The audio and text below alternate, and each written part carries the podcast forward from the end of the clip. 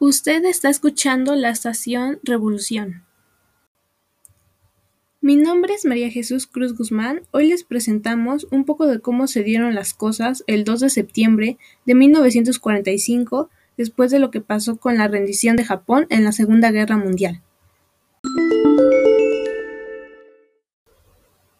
A pesar de que la rendición de Japón era una realidad desde el 15 de agosto de 1945, no fue hasta el 2 de septiembre de este mismo año cuando esta se hizo realidad.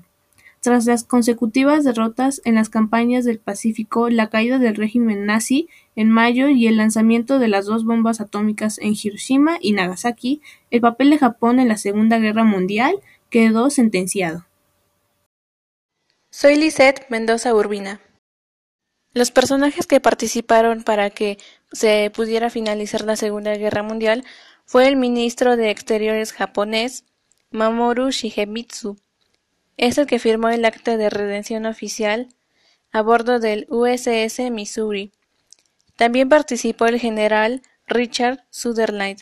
Hola, mi nombre es Paloma Ramírez León de Tercero A y te voy a hablar acerca de los países involucrados el 2 de septiembre de 1945 hace 75 años atrás. Las delegaciones japonesas y aliados firmaron la rendición incondicional de Japón, poniendo fin a la Segunda Guerra Mundial. En este conflicto militar global es el más grande de la historia. Se enfrentaron dos bandos, los aliados, Francia, Polonia, Reino Unido, la Unión Soviética, China y Estados Unidos, y las potencias del eje Alemania, el Imperio de Japón, y el Reino de Italia, y comenzando con la invasión de Hitler a Polonia en 1939. Hola, mi nombre es María Cecilia Romero Clayo y es un gusto estar aquí.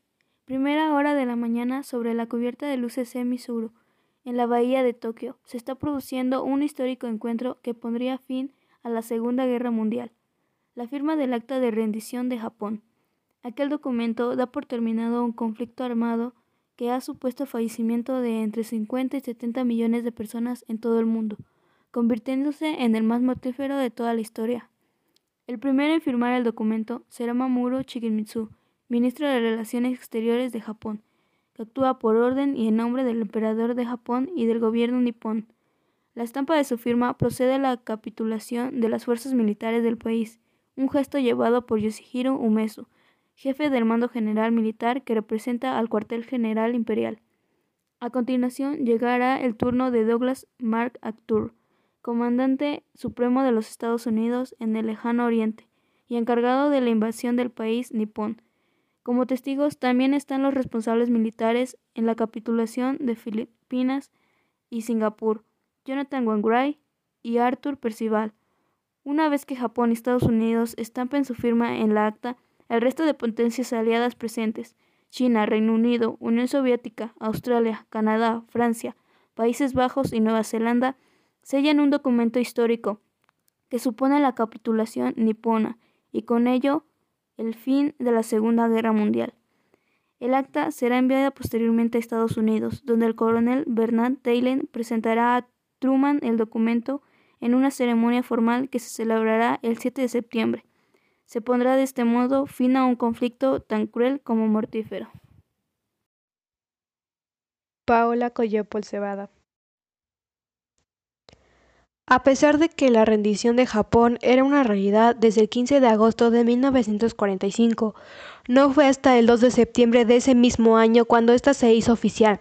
Tras las consecutivas derrotas en las campañas del Pacífico, la caída del régimen nazi en mayo y el lanzamiento de las dos bombas atómicas en Hiroshima, 6 del 8 de 1945 y Nagasaki, 9 del 8 de 1945.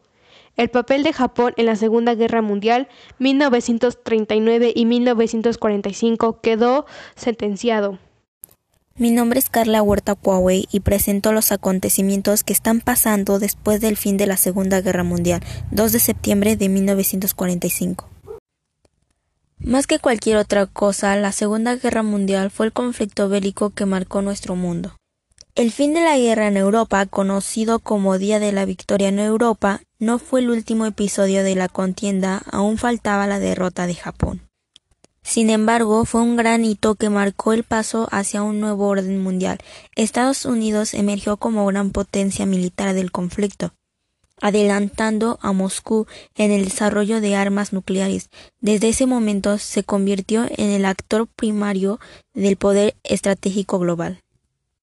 La Unión Soviética y los Estados Unidos fueron aliados durante la guerra, se convirtieron en competidores en el escenario mundial y se involucraron en la Guerra Fría, llamada así porque nunca dio lugar a una guerra abierta y declarada entre las dos potencias, sino que se caracterizó por el espionaje, la subversión política y guerras indirectas.